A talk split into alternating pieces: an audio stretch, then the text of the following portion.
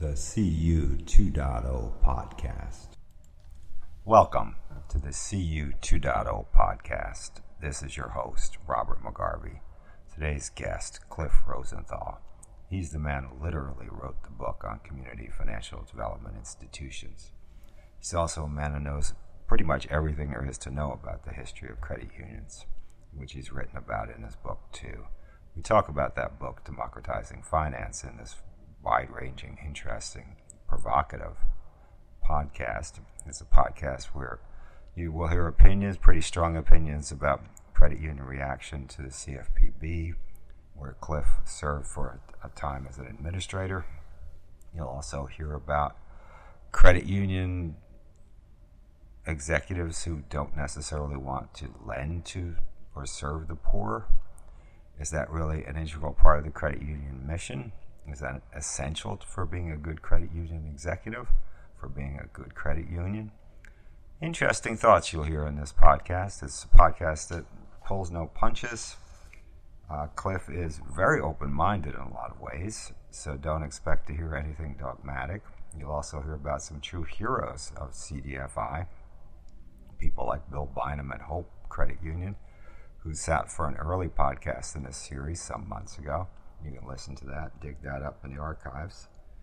Now, a scary factoid that Cliff gives us, and it's something for you to think about. is In the early 1990s, there were about 13,000 banks and thrifts and a similar number of credit unions.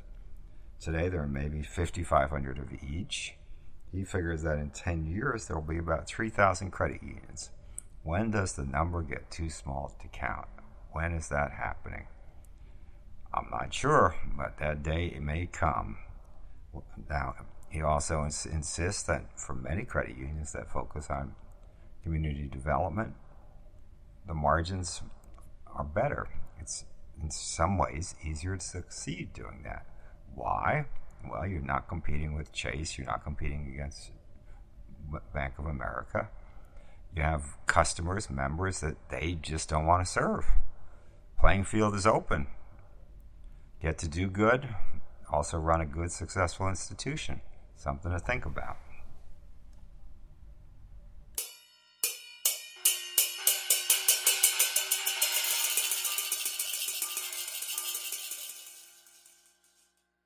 I'm looking forward to this. We actually have a, a minor news hook, if you will, here to discuss. Oh, yes?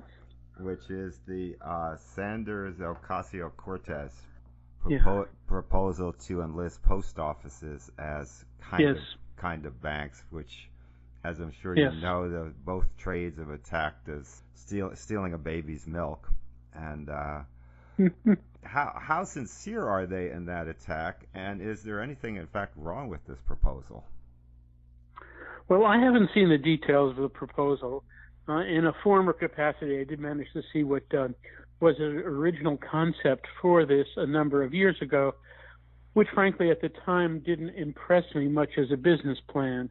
Uh, I've got to assume that some more thought has gone into it since, but uh, you know I need to be convinced that this is a uh, this is a viable uh, idea. As you probably know, the postal system itself is in significant trouble partly not through their own doings because of uh, some machinations in terms of how they were supposed to record their pension obligations. So uh, the post office system itself is uh, not on sound financial footing, and I guess I have sort of an instinctive reaction uh, against hooking a, um, a, a a new and untried initiative as uh, as perhaps in part at least um, a bailout for uh, an existing system that's in some trouble. I, I, I, I don't disagree with you. On the other hand, something bothers me about the virulence of the opposition of the Hmm. trade associations, where um, uh, the way I see the numbers, roughly 25% of households in America are un, underbanked or unbanked. And which tells me some financial institutions, including many credit unions, don't want them. Yeah. And, and and if you don't want them, why do you care if they go someplace else? Who cares? I think you need to disaggregate those questions. I mean, you know, one of them is the the issue of competition from credit unions, and I hear you, uh, and and and certainly the virulence of the response is something that uh, that that makes me very uh, very uncomfortable. Credit unions should not need to fear uh, this other entity coming into the the business. Whether that un- other entity makes sense in terms of the overall public policy, that's really a different question. So uh, I'm I'm with you in terms of uh, uh, having a dismay at the virulence of the response. I guess the context that I see, and as, as you know, I've recently published my book, Democratizing Finance Origins of the Community Development Financial Institutions Movement, which takes a look back at, at the origins of the credit union movement uh, as a genuinely working class populist movement that really uh, was created in order to address the issues of usury at the time. So uh, it gives me, uh, you know, a, a, lot of dismay to think that uh, 110 some odd years after the um, after the uh, birth of credit unions in the United States, we still have such a significant problem of unbanked and underbanked people. And credit unions were founded, and you know this much better than I do, to when a guy needed 500 bucks to put a new roof on his house or to buy a used car to get to work, banks didn't want his business. They didn't want to make the loan. So he could either go to a loan shark, he could go to legal loan sharks like household finance or beneficial finance, or in some cases, if he worked at a factory with a credit union, he could borrow money from there, and that was the best deal of all. Absolutely, uh, those are the roots of credit unions, and uh, I'd like to think that uh, that those sorts of loans are still possible and practiced by credit unions, certainly more than banks.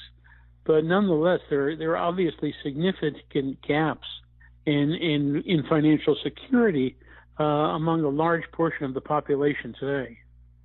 In your book, you also talk about the ambivalence of many credit unions to, let's call it community development financial activities, where at, at least some credit unions really didn't see that as the, road they wanted to go down. Some didn't see it as the road to their financial security. Am, am I right about that?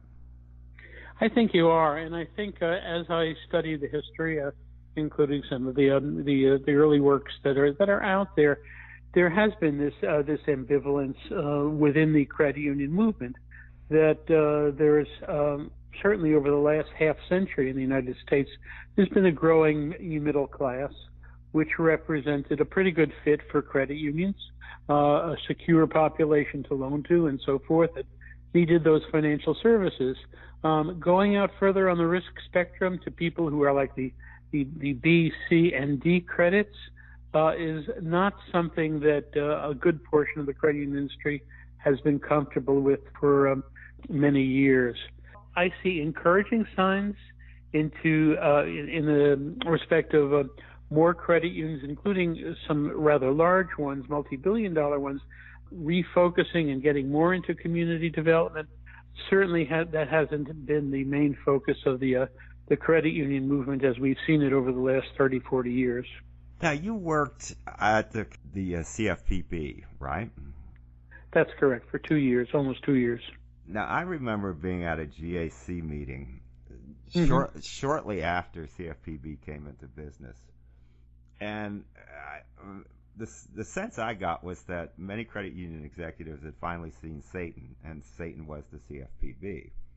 Yes. Uh, which shocked me because I thought the CFPB was the enemy of predatory banks. and I wrote about that. People weren't really pleased about my opinion. Uh, did I interpret that reaction among many in the mm-hmm. credit union industry correctly? And were you? And if I did, were you surprised by that? Because it surprised the heck out of me. These are your friends, man. yeah, your perception is absolutely accurate.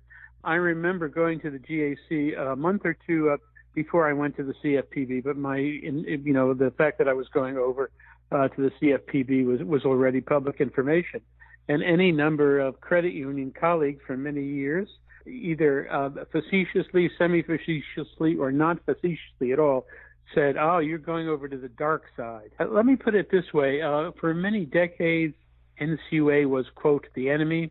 NCUA regulations were what people focused their uh, their negative energy on.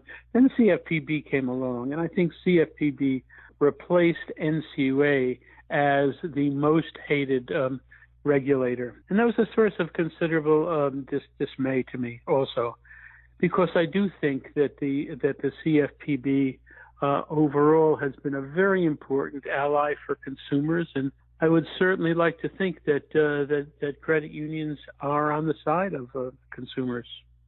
That that to me is the exact nub of this, where CFPB is protect is formed to cr- protect consumers, and credit unions supposedly are in the business of being friends to consumers. So why aren't you allies? Basically, it's about regulation. Credit unions don't want more regulation, pure and simple. I'm sympathetic to, to you know to a degree on it, particularly the small credit unions, you know, have an increasingly difficult time keeping up with the compliance requirements, the cybersecurity needs, and so forth. It's a very, very tough business for small credit unions. The large ones I perhaps have a little less sympathy for. If you're a 10 billion, 50 billion dollar credit union, of which there are few at least now, uh, I think you have considerable capacity. What dismayed me as well was that on some issues, such as the mortgage lending regulations, there was, as you say, a virulent response on the part of credit unions. To some degree, we saw, let's say, um, consulting and legal firms whipping up the opposition to it uh, and threatening uh, all sorts of dire consequences that really scared some credit unions, even ones that weren't in the mortgage business or were doing so little of it that they wouldn't have been affected.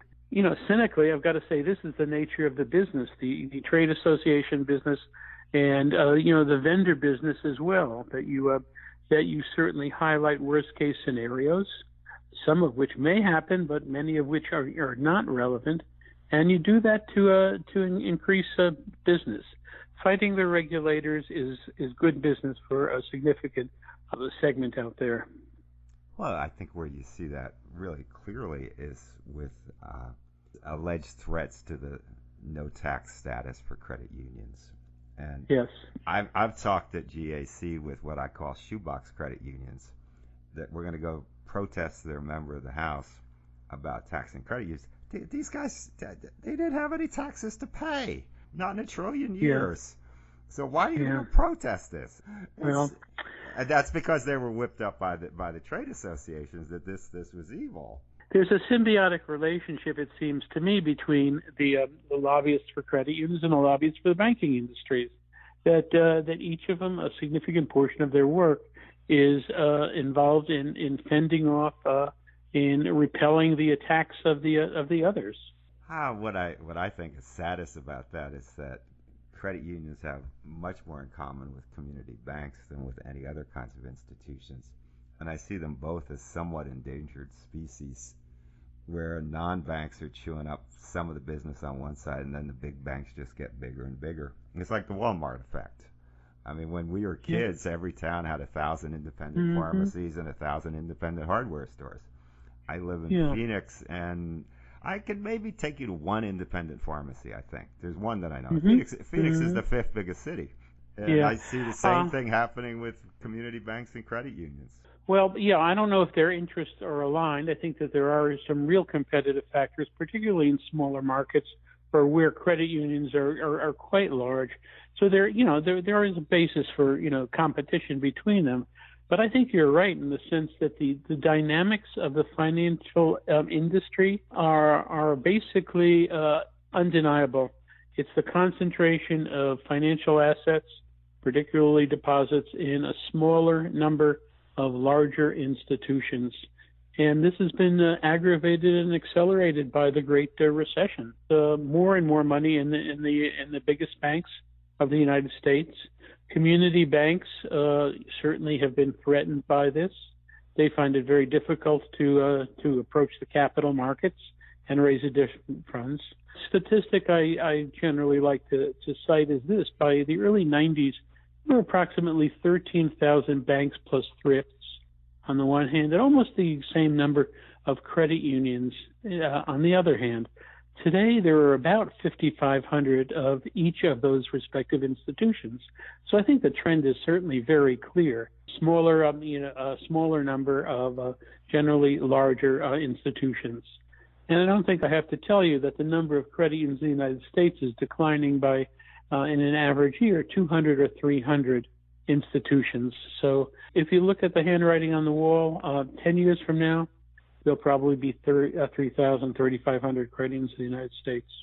And I remember Jim Blaine telling me some years ago that his best friends politically were the smallest credit unions because they were the ones who got sympathy from legislators. And he said, Yeah. when I when, when I go in, I'm just another banker. And I, I think Jim was somewhat exaggerating how he was viewed. Poor But- Jim. Yes, I know. but I, I was always touched that he, you know, he said, really, I, I want these people with me because they are seen as, as the face of the local community. I'm not.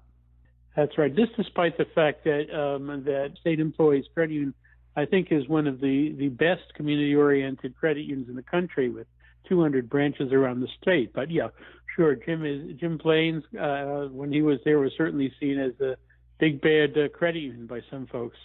Well, he also has in North Carolina a huge fleet of fee-free uh, ATMs. Mhm. And, and par- part of the reason he told me was to torment Bank of America, but the other part was to benefit small credit unions. You know, his Mhm. advice to them is tell your members come use ours. They're not going to pay a fee. And that's great. And he particularly provided back office support to the Latino community credit union um, based in Durham, but with about 11 branches, which is really the most successful um, CDCU startup of the last 20 years in bringing services to low income and minority and other groups. Serves a largely immigrant population, grew from nothing in the year 2000 to several hundred million in assets with maybe 70,000 members. And this has been possible in large part due uh, to the help of two institutions. One is Self Help in Durham, and the other is State Employees Credit Union. So uh, he's uh, he's really delivered a lot in terms of bringing, uh, helping to bring services to uh, to uh, to uh, disadvantaged communities. Well, he's a guy who I always thought truly was a credit union guy, where some credit union CEOs I see as wannabe bankers. Yeah. And uh, they made the wrong turn in life, so they took the low paying job instead. I don't know how low a pay it is now either, to tell you the truth. now, should every credit union be a CDFI? I don't think so. I mean, you know, uh, it's not simply a designation. You have to have a mission and a focus and a target market for which uh, that makes sense. And there are many communities in the United States that are doing just fine. They don't need institutions specifically focused on community development. There, are, you know, there are uh, folks working in various industries and trades who are, you know, who are doing pretty well.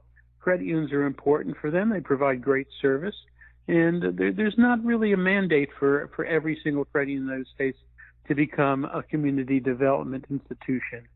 I would hope that every credit union in the United States would offer accessible credit at in small amounts at at reasonable rates and would not restrict itself only to the uh, A credits, but it does not mean that they have to become a CDFI. Now, let's go back to a point we touched on. Do most credit unions actually want low income members? I don't know. You- You'd probably have to have to ask them. I'm not, I I think it would be rare to have some that would say, "Gee, we really don't want those folks here." On the other hand, their policies may not be particularly attractive to the uh, small depositors or the small bo- uh, borrowers or, or immigrants uh, and, and and so forth. So I doubt that it's explicitly uh, or or obviously in any way some sort of signing or messaging that says we don't want you here. Uh, on the other hand, I there are many institutions uh, who probably do not uh, particularly market to those segments of the population. Well, you go into the big banks, they do not market into that population. No. I, I don't know that Chase would say on the record, geez, we don't really want poor people. No, of course not. But Of course off, not. Mhm. off, off the record, they'd say, why'd you ask such a stupid question? Of course we don't want them. no, the fact, the, the the objective fact is serving a an account with 100 150 bucks in it is not profitable. It's not profitable for bank, and it's not profitable for most credit unions either. Uh, you need to, you need a balance. Your former uh, job has a bunch of data that says that in many respects, community development financial institutions can be more competitive than credit unions that try to compete with big banks. And, yeah. You know, I think about it. It's it's hard to compete and win against Chase. They're really good at what they do, and they're really rich. And they're so mm-hmm. rich when they make a mistake, they can just move on and do something else. Whereas if you're competing for members whom no one particularly wants to serve, yes, it's it's kind of open playing field, and you get to feel good about what you're doing. And in many cases, you probably can achieve a better margin because you're not competing uh, for the last uh, 25 basis points. You're probably making loans that uh, that are a bit more profitable, assuming people pay them back, which most people, including the great majority of uh, low-income people, do. Bill Bynum tells me he makes good money making those small dollar loans in, in Mississippi and Alabama. Bill is an extraordinary leader who's done great work and they've also managed, uh, to my understanding, to uh, to bring mobile services yes. to a population that's not pre- predominantly seen as you know sort of a you know cutting edge or early adopter of mobile technology. So uh, I think that's been you know powerful for for Bill, and it's really essential because um, he serves a pretty you know widely scattered population, including folks who the nearest bank or nearest financial institution is not around the corner to travel, you know, to drive 30 miles, even to a local credit union, can uh, can be a little uh, time consuming and, and, even costly. Actually, did a story on him and that um, some years ago. I'm thinking five years ago, and he told me, and it's very obvious if you think about it. He said, "My members don't have home computers. My members don't right. have home, home internet.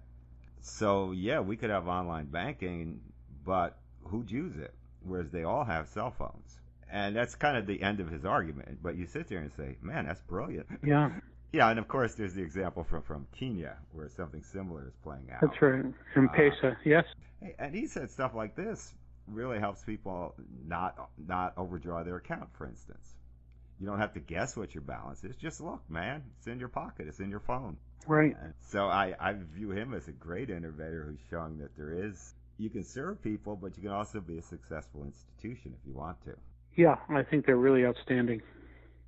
And he's also profited, and I don't use the word profit in terms of finances, uh, from essentially being given branches that banks didn't want. Uh, That's right. I, I, think he's picked up six or so in recent years, and he's expanded into markets like Birmingham, Alabama, that one bank was pulling out of and said, "Hey, you want the branches?" And he said, "Sure." Right. Some of them, I think he's had he's had to pay for, and you know they they were not necessarily the most attractive franchises. Uh, he's gone not necessarily because it was a great business opportunity, but because really they were the last institution in town yep. and around. So yeah. So uh, not uh, I, I think it's great if uh, some of them have been profitable. I know Bill has done some of those uh, some of those deals, even though it didn't look like great business.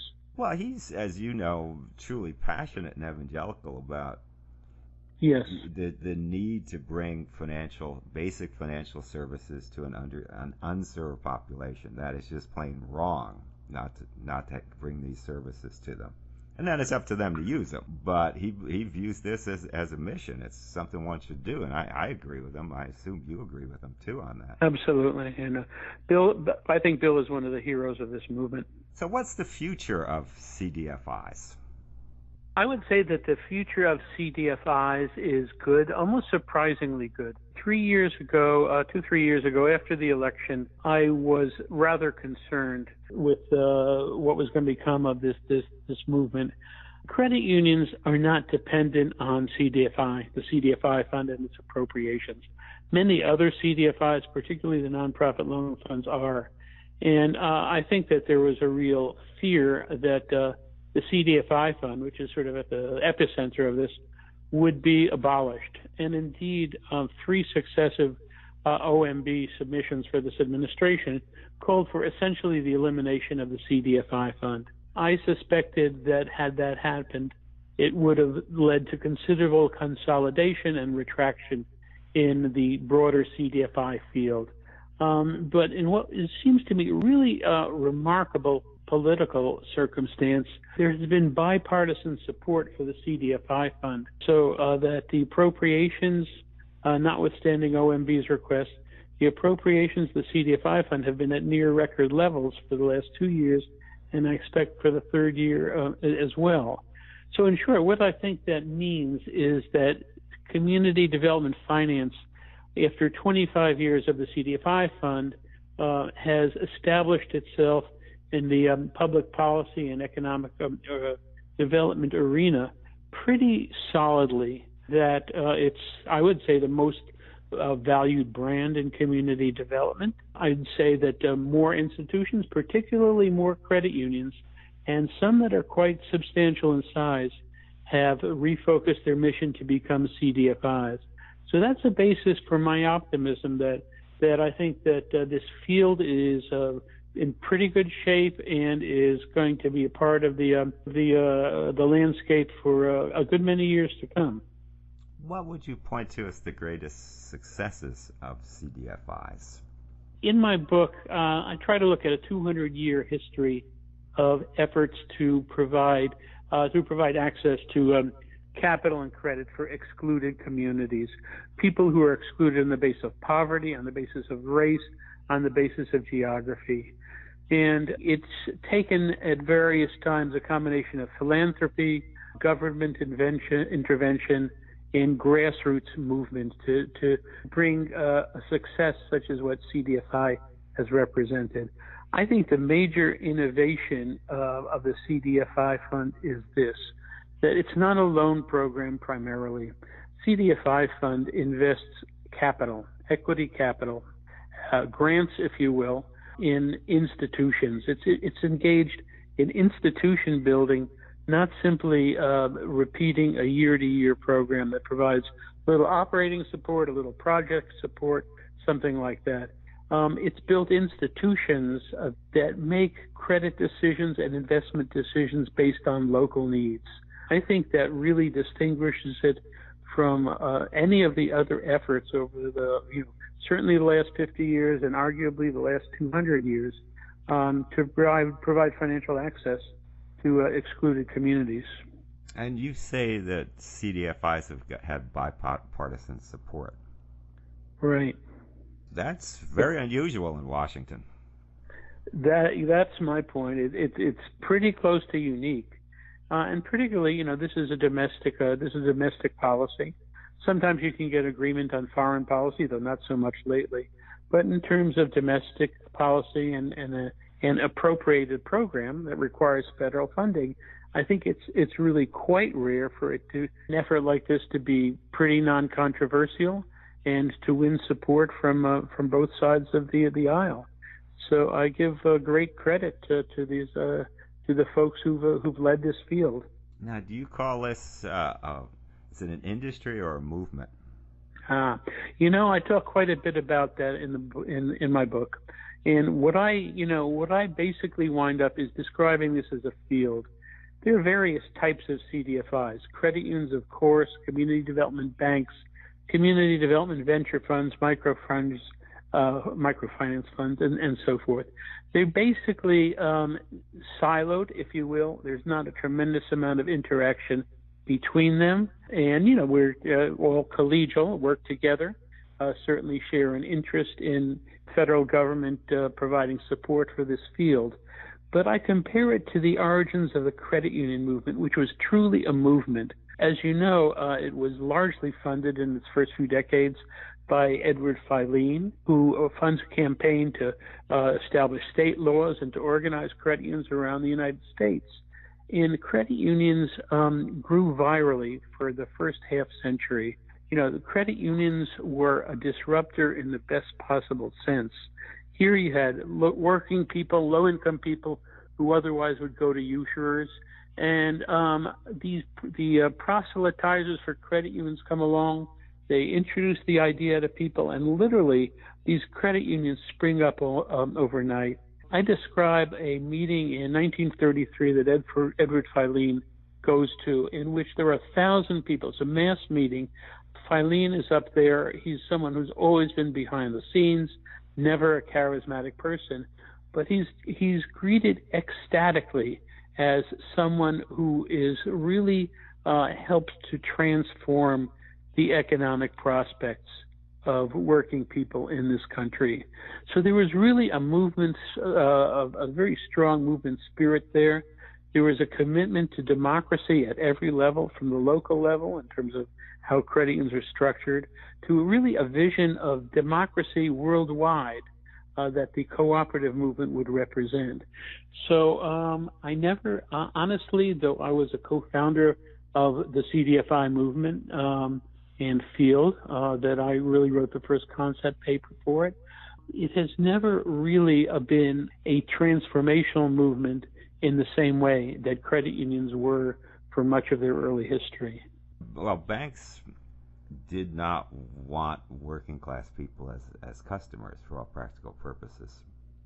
Nor did they want credit unions because, you know, in these sort of state by state campaigns that uh, that Filene helped uh, helped fund, banks and installment lenders uh, strongly opposed the, the formation of credit unions. That makes sense, and you know, as we discussed, you still see some of that tension today. Yeah, you, you sure do. Even though sure in, ma- many respects they they should be the best allies, but they they don't quite see it that way. So you're essentially optimistic. I am now. I, I think what what continues to worry me is the growing income disparity, where we're almost returning to a period of the Middle Ages where a handful of people have 99.9% of the wealth, and the rest scramble with the little slivers left on the floor. Yeah, I think inequality is a, a colossal issue uh, for the United States. One with the uh, the potential to be politically and socially destabilizing. How do credit unions fit into it? Well, we're not income transfer mechanisms to reduce inequality in that sense, but we can what we can do for sure is mitigate the damage.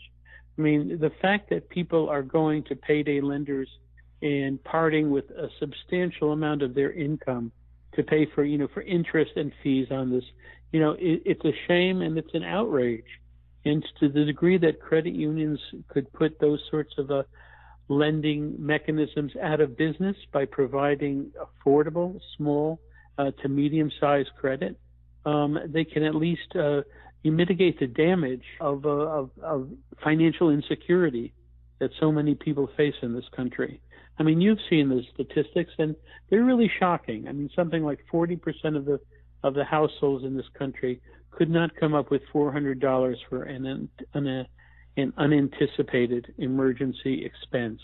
And that's that's the thing. I've written some about so-called predatory lenders, pawn shops, payday loans. I've also mm-hmm. talked mm-hmm. with employees there. I've talked with customers of theirs, and you don't wake up in the morning saying, "Geez, I want to go get a payday loan." What you do is you wake up in the morning and your boyfriend's knocked your two front teeth out, and you need some money to patch that hole in your mouth. And who's going to give it to you? That's your yeah. problem. And are you a, are you a bad person for going to a payday loan? No, it's your Certainly only not. choice. You're you're doing what you can mm-hmm. do. You go down to Chase, see mm-hmm. if they'll give you five thousand dollars to fix your mouth. They ain't gonna, but you know, give it a whirl. Uh, you can go to a credit union and see how you fare there. Payday loan guy will probably give you the loan. And that that's the tragedy. We have these people with these immense needs that are legitimate needs. And we need to find ways that are better for all to fix those needs. And credit unions could be that part of that solution. I agree. Uh, uh, they could be, um, and some are, but uh, more can and, and, and should be that you know that's why the credit unions were created, and uh, I, I think that uh, the need is is not diminished. It's different. It looks different than it did a hundred years ago. Uh, they're not usurers at the door, literally, uh, that uh, there were during the time of Edward Filene. That's what got him into credit unions. I mean, that literally uh, the workers would leave his plant uh, every Friday, and the usurers would be at the door. Well, it isn't like that so much. Every factory in in North Jersey and uh, New York had a five for six guy. Uh, he he lend, ah. you, he'd lend you five, and then you owed him six on payday next. Is that right? Oh, I haven't heard about this particular practice. No. And usually that that was the sum involved, five dollars. Uh, mm-hmm. Because that's back when five dollars was meaningful. You could buy a bag of groceries sure. for five bucks.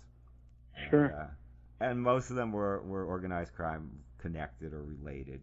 So there were threats of violence, etc., were more implicit than than heard. So that that was this immense social problem well into the 50s, and I think what finally ended that problem was the proliferation of credit cards, where yeah. credit credit cards became a way to get a small dollar loan without any embarrassment. I think that some of the tawdry stories, you know, may may know, not apply in the same way.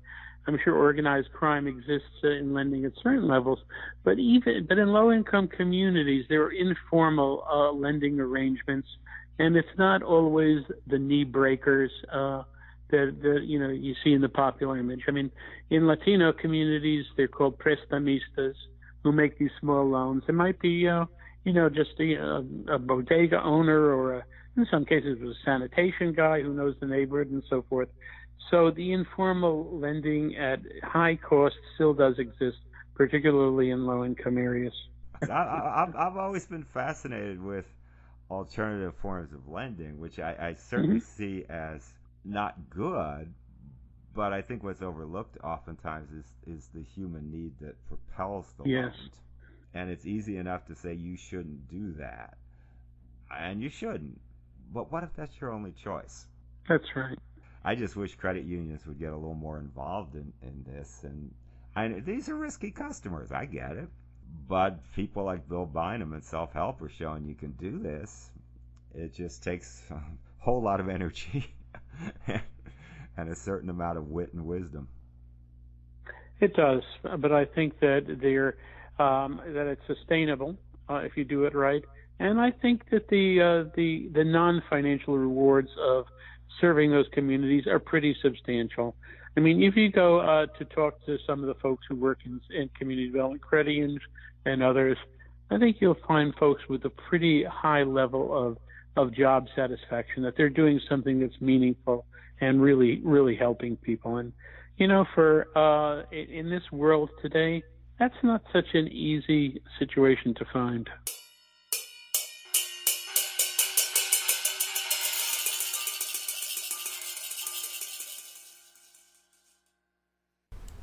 Now, for a word from our sponsor. Are you looking to recapture members, increase your margins, live your mission? QCash is what you want to know about. That's because QCash delivers a fully automated small dollar short term credit solution that allows credit unions to meet members' short term cash needs. A CUSO, it's dedicated to helping credit unions build financial stability and health for its members. Check out QCash at qcash.com. Before we go, the CU 2.0 podcast is looking for a few good sponsors to help us spread the word about the digital transformation of credit unions. You could be one of them. Contact Robert McGarvey for details at rjmcgarvey at gmail.com. First come, first served. Again, that's rjmcgarvey at gmail.com. The CU 2.0 podcast.